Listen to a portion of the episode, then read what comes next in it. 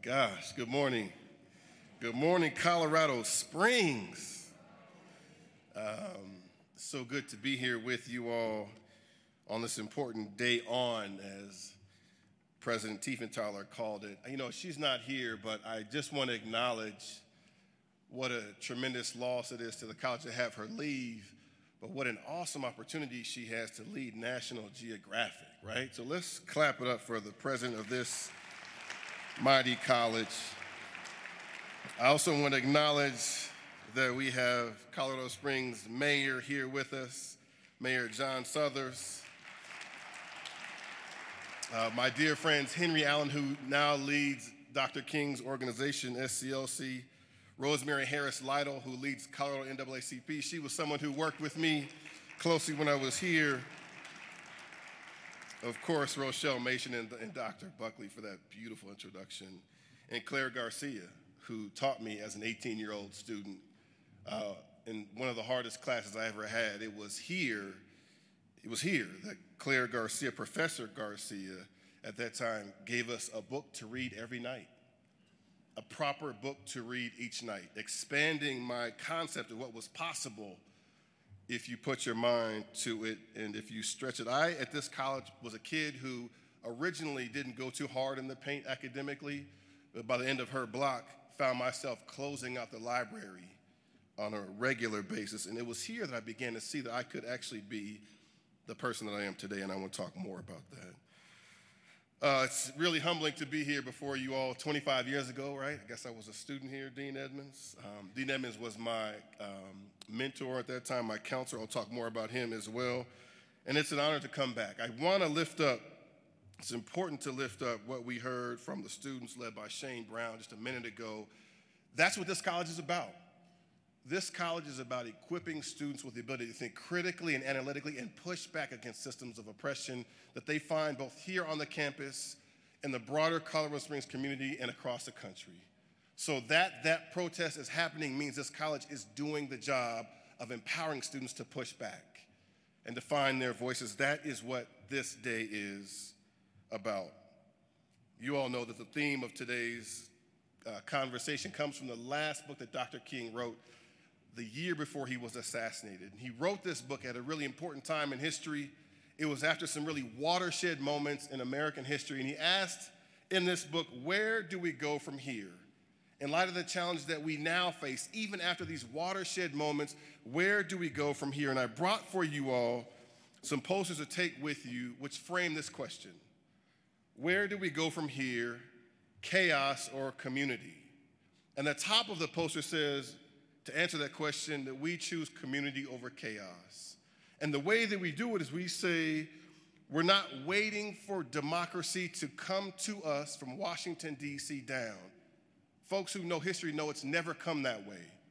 Democracy has always, always, always come from the ground up in our communities, and so we choose community over chaos. Dr. King said this at the end of that book, which you should all read. If you haven't, if you've read it, I urge you to read it again. That we're now faced with the fact that tomorrow is today. We're confronted with the fierce urgency of now. This, he said, may well be our last chance to choose between chaos and community. It was more than 50 years that he wrote that book. And it's fascinating now to see that more than 50 years later, we're confronting the very question he asked us to grapple with then. Chaos or community. In the book, he said this.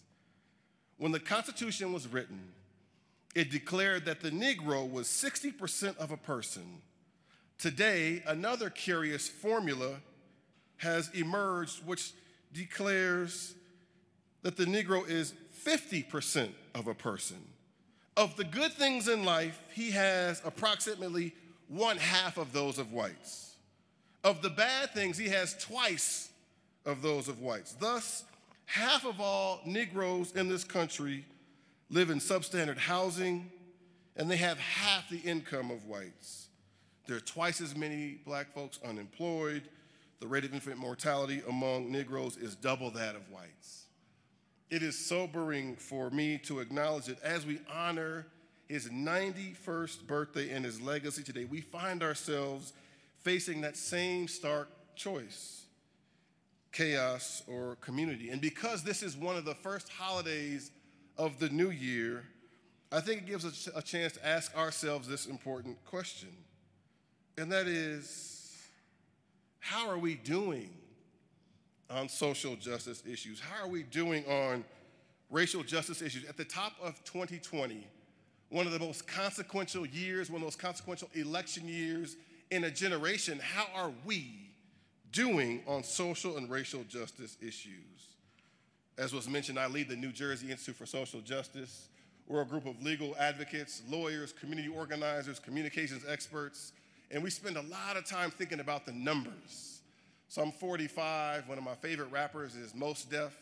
He talks a lot about today's mathematics, right? I see folks, some of y'all are nodding because you know, others don't know. You should pretend like you know. Mos Def is by far one of the best rappers of all time, and he talks a lot about today's mathematics, the numbers, what the numbers tell us. Dr. King talked about them. We spend a lot of time thinking about the numbers, racial disparities, what they tell us, what they don't tell us. And it's fascinating that more than 50 years after Dr. King urged us to choose community over chaos, the numbers, to Mos Def's point, today's mathematics have actually worsened, right? Have actually worsened. So that 50 years after he urged us to choose community over chaos, the racial wealth gap has tripled. It would take a black family today, today's mathematics, it would take a black family today 228 years and a Latino family 84 years to achieve the wealth that the average white family has right now. Did you catch that? 228 years for a black family to achieve the average net wealth that white families have right now.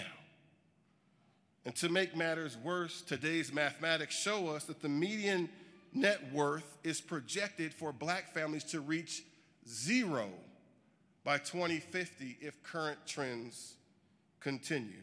In New Jersey, where I live, where our organization is based, we spend a lot of time looking at racial disparities, the numbers, today's mathematics. New Jersey is one of the wealthiest states in the country. It's in that state that the median net worth for white families is $309,000.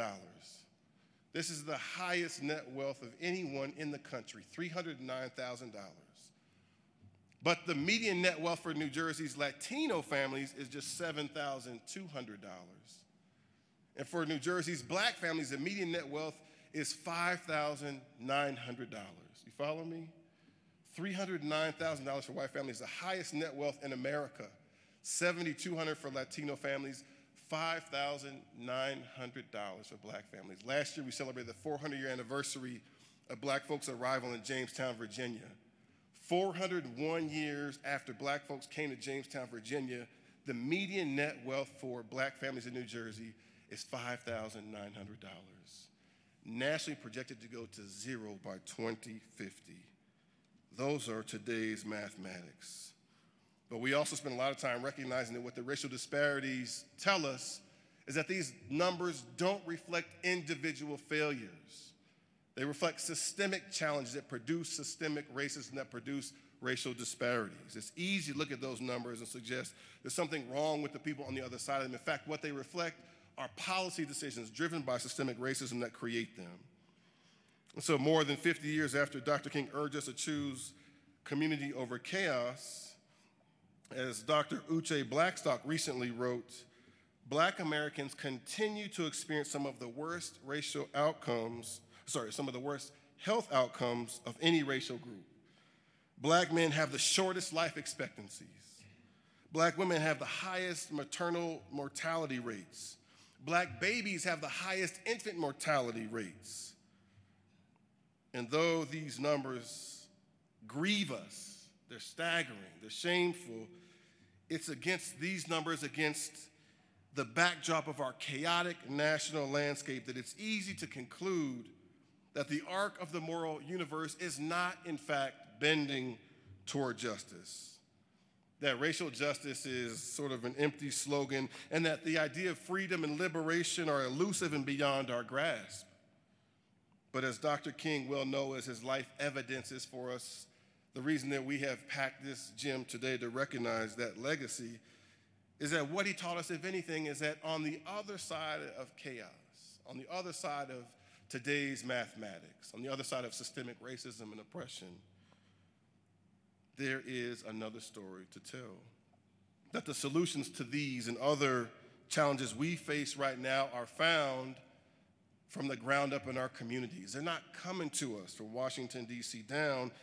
They never have, and they never will. It always begins with a fight in local communities, in gyms like these, on college campuses like these. Because while Dr. King's impact was world-changing, his work, his focus was intensely local. He knew that community would overcome chaos when people organized themselves around critical issues, when they were inspired by a vision that could see beyond which the naked eye could see, when they were fearless truth tellers who were willing to lead and follow courageously, and when they were willing to bend their neighborhoods toward community. His work in Selma, Alabama provides, I think, a powerful example of this reality. It was shortly after President Johnson signed the Civil Rights Act of 1964 that Dr. King went to him. And the story goes, as John Lewis tells it in his Walking with the Wind classic book, President Johnson was kind of feeling himself because he had just signed the Civil Rights Act of 1964. It was a big deal. And here Dr. King comes to visit and says, hey, appreciate that you did that. But what we now need is a federal voting rights bill. The Civil Rights Act of 1964 was a good look, President Johnson, but Dr. King said, we need a federal voting rights bill. President Johnson, again, was feeling himself having just signed another big bill, and he said, you know, that may come, but it's not going to happen in 1964. The country, he said, is suffering from, quote, civil rights fatigue. 1964. President Johnson tells Dr. King the country is suffering from civil rights fatigue. You know what that means. They're tired of talking about these issues. They named it. We passed the bill. What's wrong? What's left? You got a Civil Rights Act. Dr. King said, you know what? Here's what we're going to do. We're going to focus on a city called Selma, Alabama, and we're going to make you sign a federal voting rights bill. President Johnson said, go ahead. Make me do it. Dr. King said, bet, right? And what's fascinating for you all who know this piece of history, it wasn't like they chose an easy place. Alabama was a state that had perfected black voter suppression. Alabama had a constitution that required that if you wanted to register to vote, you had to cite from the brain whole pieces of the Constitution. There was another infamous test that required that if you wanted to register to vote, you had to guess how many bars there were in a bubble of soap. Real. Even the most learned, a Dean Edmonds with a PhD or a Claire Garcia, they couldn't figure that one out. This was Alabama. Alabama was the place where in the county that holds Selma, there were 15,000 black voting-aged people who could register to vote. There were fewer than 300 black folks registered. In the neighboring county that was 80% black, there were 0 black folks who were registered to vote. This was Alabama. They chose Selma, Alabama. And you know the story. There was a movie, a fantastic movie made, Ava DuVernay, that popularized our understanding of Selma. This was the place that on what became known as Bloody Sunday, March 7th, 1965, 600 or so protesters peacefully endeavored to walk over the Edmund Pettus Bridge. Edmund Pettus was a grand wizard of the KKK. That's still the name of the bridge today. Edmund Pettus Bridge connects Selma and Montgomery, and the plan was, led by John Lewis, now a congressman, Amelia Boynton, and 600 others, to dramatize to the nation their desire to be treated like full-class citizens and finally have access to the right to vote. And so on the Sunday, they gathered, they organized in a peaceful demonstration.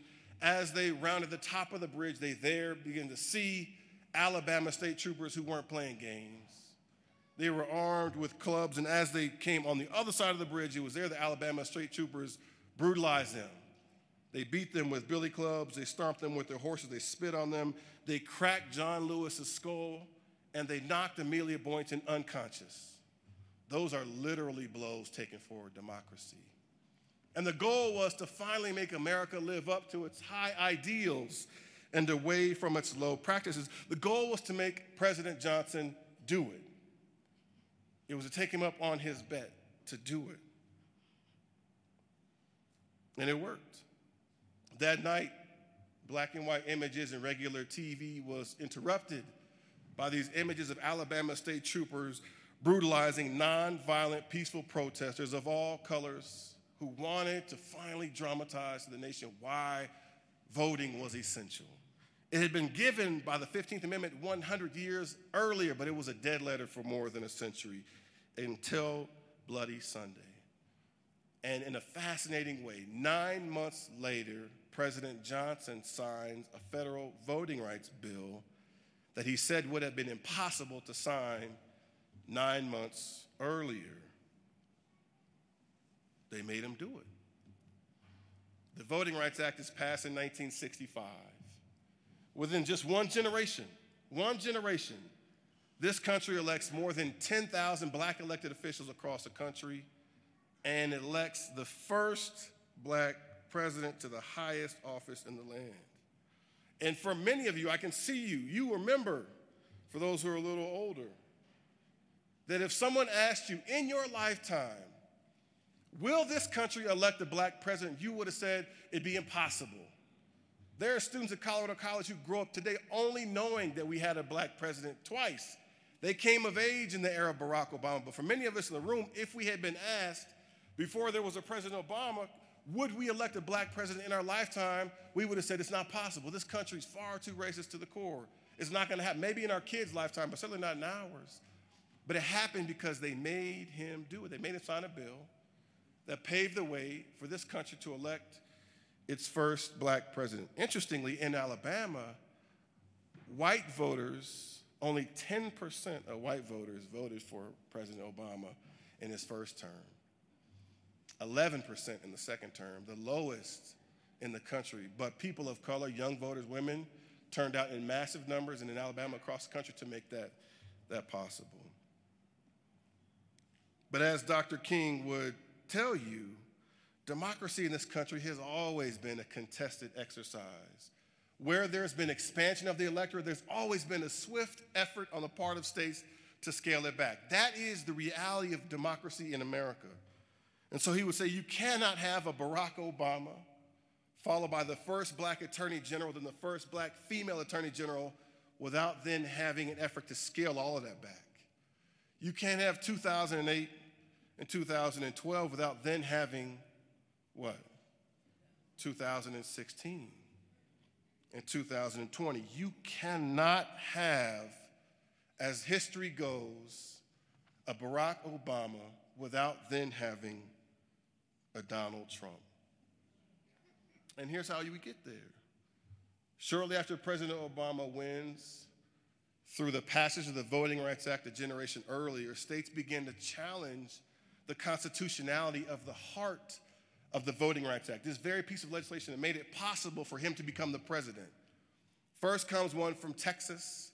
I and my colleagues at LDF beat back that challenge. Another challenge came from Shelby County, Alabama. And it was a direct assault on the heart of the Voting Rights Act, the thing that made it possible to elect a black president. And something happens. A devastating decision from the Supreme Court, we lose. The Supreme Court, in a case called Shelby County, Alabama versus Holder, strikes down the heart of the Voting Rights Act, the thing that made it possible to elect a black president twice. And then there was, across the country, this, kind of like now, not in this room, because you all are super woke, but outside this room, there was this deafening silence in response. The Supreme Court strikes the heart of the Voting Rights Act, the thing that made it possible to elect a black president twice. In the country, there's largely silence, but then states begin to mount an assault on voting that is historic in its intensity and in its scope. And the heart of it becomes photo ID measures. So that more than 30 states across the country elect photo ID measures, making it harder to vote And then something happens. On the other side of a period of democratic expansion, contraction happens, making it harder for people to exercise the right to vote. And then November 8, 2016. And then the election of a president who restores white supremacy to the White House. And then Attorney General Jeff Sessions. And then Justice Neil Gorsuch. And then what you see in everyday news clippings. But Dr. King would tell us today and all days that this particular moment here is certainly no different, more difficult than when he and so many others set their sights on Selma and built a movement from the ground up that would make a reluctant President Johnson sign the Voting Rights Act. And so I think that this then is our moment to choose community over chaos, because it's up to us to ensure that we swing the pendulum back toward community by first registering and voting as if our lives and rights depend on it, because they do. And this is the year that the 2020 census will be taken. So we've got to ensure that everyone is counted in the census to ensure that proper representation and resources come to our community. Because in this difficult national moment, as always, change will occur as it did in Selma, from the ground up in our communities, despite the racist, xenophobic, and dangerous policies being promoted by state and national leaders, including the president of this country. I think if there's a lesson to learn from the last 50 plus years, it is that people who care about social and racial justice can't afford to be shook. We can't afford to be timid. We can't afford to be afraid, because there would be no Voting Rights Act without the sustained generations long on-the-ground organizing, advocacy, resistance, meetings in hush harbors, places of worships in high school classes, in rooms on college campuses, in gymnasiums. The risk to body, comfort, and spirit, even sacrificing life, and the bloody Sunday that preceded it. As I think about our collective responsibility to choose community over chaos, there are just three things I want to lift up that I think we have to do. And first comes to us directly from what Dr. King taught us in Selma. It's also something that Bryan Stevenson from the Equal Justice Initiative, a dear friend of mine, talks a lot about, and that is that we have to be close to those things we're passionate about changing. That this proximity allows us to see, this closeness allows us to see, hear, and understand things that cannot be seen, heard, or understood from a distance. You know, I, for example, didn't grow up knowing any lawyers. My mom, who's watching us, raised me by herself in Denver, Colorado, and I went to a high school there called Manual High School. It's in the heart of what was then Denver's historically black neighborhood. The 5 Points, it was then Rosemary Harris Lytle, it was then Denver's historically black neighborhood. My mom raised me there, and I came to this college, and I had an advisor, Dean Edmonds, especially hard on me as he was close to me. And he encouraged me to consider life as a lawyer. I had a class he taught. I'll talk more about that at the 11:15 conversation. But it was an acting class. It was really more of a critical reasoning and critical writing class. And he told me that I could be a lawyer. I could channel some of my arguments, some of my difficult behaviors into arguments. I could discipline my mind through the readings that Professor Garcia gave to become an attorney. And this for me was revelation knowledge, because I didn't know any lawyers. I did not have a vision for what a lawyer could be, how that could happen, what I could do with it, with my voice, with my mind. But for his decision to be close to me, to be proximate to me intentionally, I promise you I wouldn't be talking to you as a lawyer today, because that's what proximity does. You cannot change things that you're not close to, right? In addition to being proximate, I think we have to be fearless truth tellers. We have to be willing to tell the truth fearlessly, and we have to be willing to lead and to follow courageously. One of the most striking things about Dr. King was that he came into fame recognition at the age of 26. He was 26 when he became a household name. In 1963, when he was just 33, he predicted with prophetic precision that America would elect a black president. Like, he knew that at 33. And then at 34, he gave perhaps one of the most important speeches ever. If he had lived right now today, he would have been a millennial in his time. Think about that. And he died before he was 40. And I think there's a lesson in leadership here. And that is that Dr. King's elders poured into him in such a way that he was ready to lead at 26. And perhaps as importantly, if not more importantly, that his elders were willing to follow him at 26. And the question for those of us of a certain age is, what 26-year-olds are we nurturing? Because very often, if we get honest, those of us in positions of leadership, we like it. And we rock it till the wheels fall all the way off, right? I mean, all the way off. And there is no succession plan. We don't often think about our leadership beyond our ability to lead the thing we're leading. So that question, it should be a challenge for us of a certain age. What 26-year-olds are we nurturing for leadership? Because if we waited for Dr. King to turn 40 when he came into leadership, we wouldn't be having this conversation today, right? In addition to leading and following courageously, we've also got to be fearless truth tellers. And this is really hard to do, because this requires us to do things that will make us very uncomfortable. We're uncomfortable. We're making people uncomfortable. The truth makes folks uncomfortable. And my pastor recently shared with me a powerful story about the role of truth tellers in society. He explained that truth tellers use their voices to make sure that people in positions of power are held accountable to the people, that truth tellers stand with people in positions of power when they do right by the people. And this, of course, people in positions of power, they love this. But because truth tellers will also hold people in positions of power accountable, truth tellers will be disliked by those in positions of power. Bernice King recently said this about her father, Dr. King. She said, at the time that my dad was killed, a poll reflected that he was the most hated man in America. The most hated. Many who quote him now and use him to deter justice would hate him too if they really, truly studied my father. When you think about Dr. King, you don't think about him as the most hated man in America. Why was he the most hated man? On this poster, it says Community Over Chaos. At the bottom, there's someone holding up a picture of him that says, I have the same dream.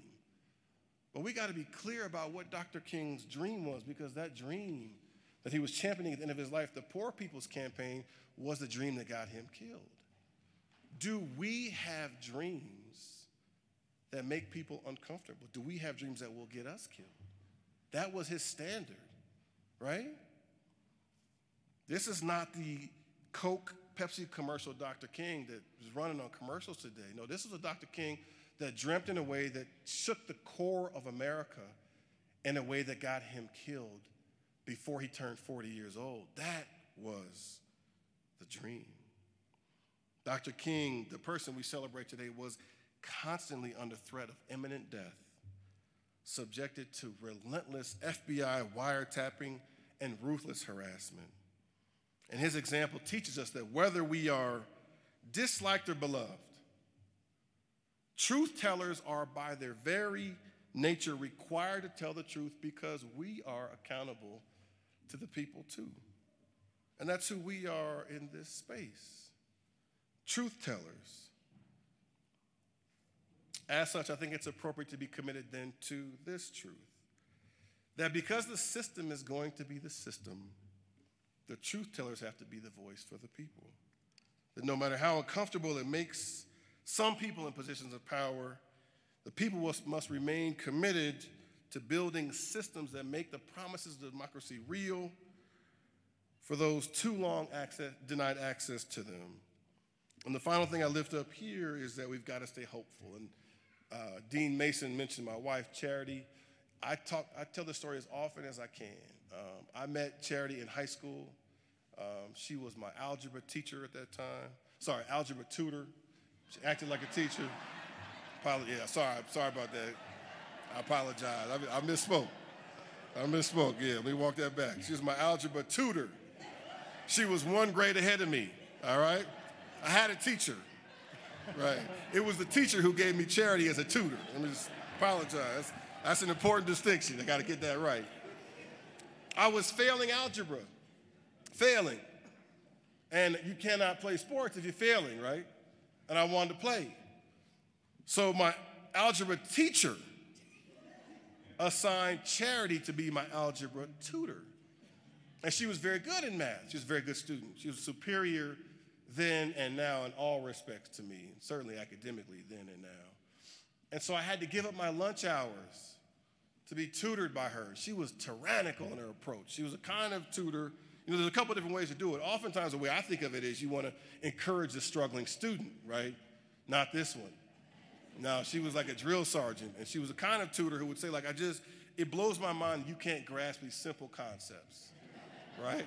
That's how she came. Fortunately, through her tutoring, I managed to pass that class, right? And then Charity comes to Colorado College. You know, I hadn't actually heard of Colorado College. I grew up, as I mentioned, in Denver. She hadn't heard of Colorado College either. She learned about the college because she used to babysit for a family that had older kids that came here. So when she came here, I was like, oh, let me take a look at that. I wasn't actually, to Rochelle's point, I wasn't trying to pursue her, okay? She came here, and then I said, oh, I should check that out. I came here, and I liked it. That's how I came. And she happened to be here. That's another important clarifying point, all right? So I got here, and she was here. So, oh, you here? How'd you get here? Oh, you go, okay. She said, I was here first. All right, stop playing.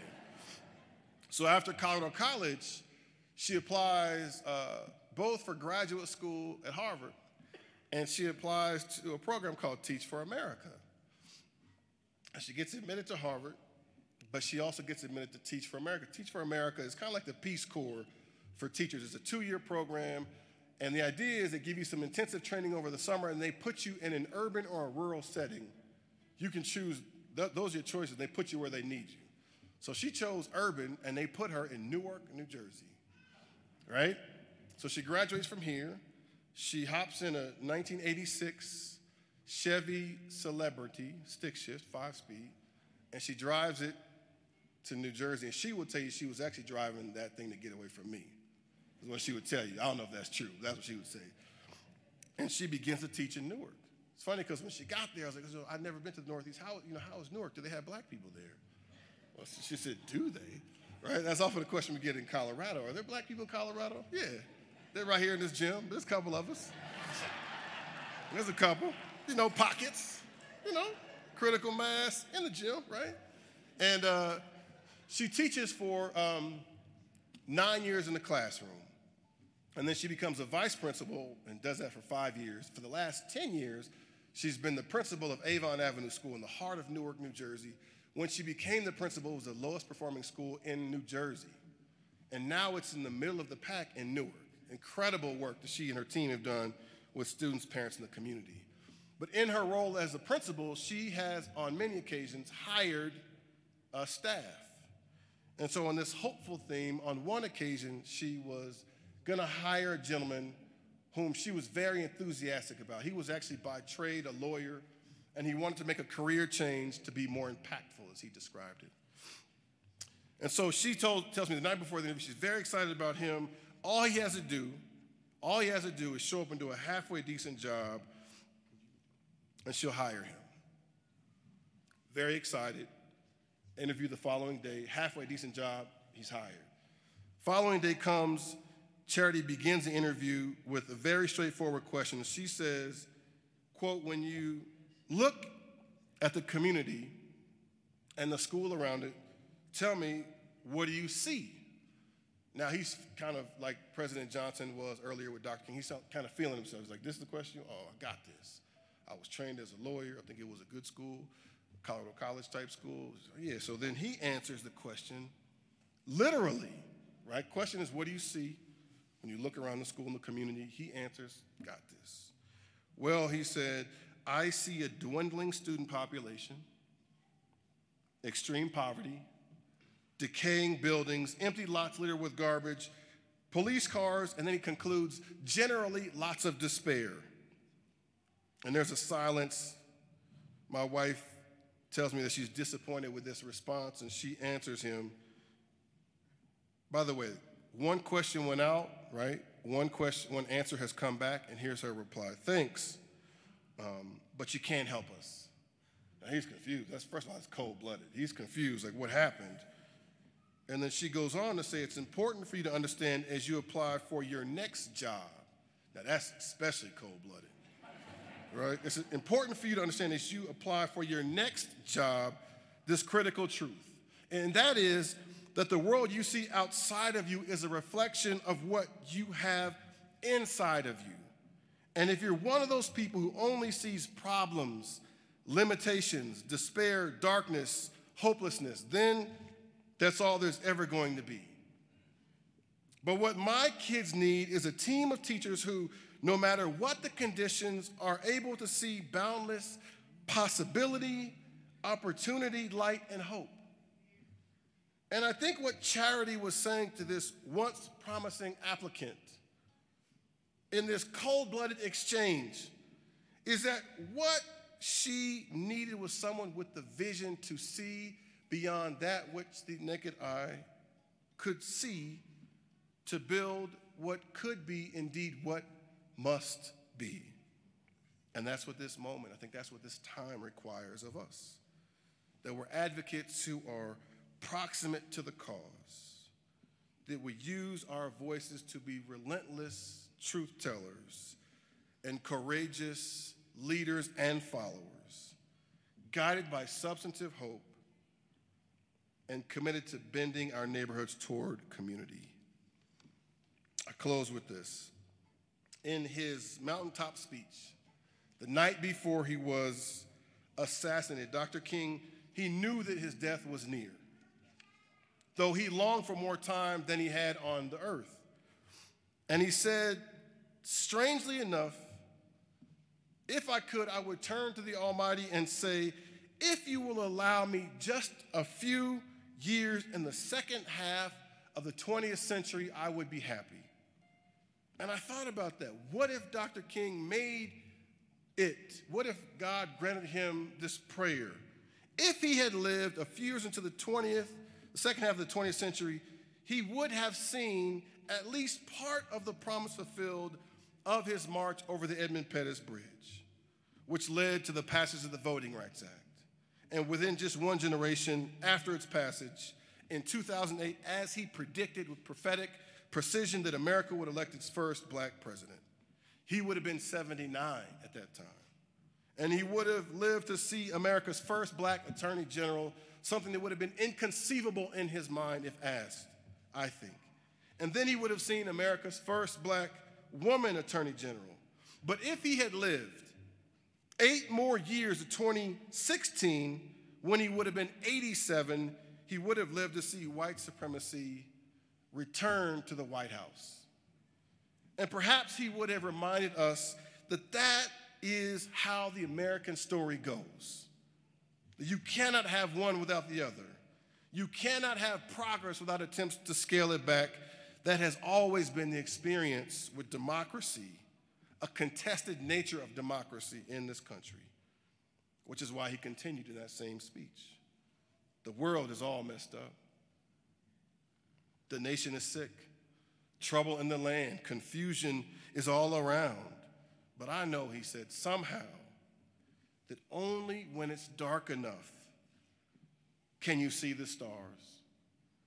And I see God working in the period of the 20th century in a way that when people in some strange way are responding, something is happening in our world.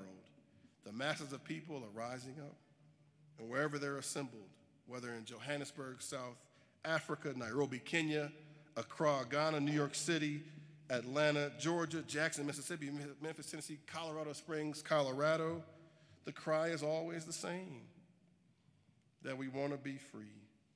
And so it is with us that the fight for freedom continues, inspired by Dr. King's fight for it, yes, but for our responsibility to powerfully choose community to carry on that fight.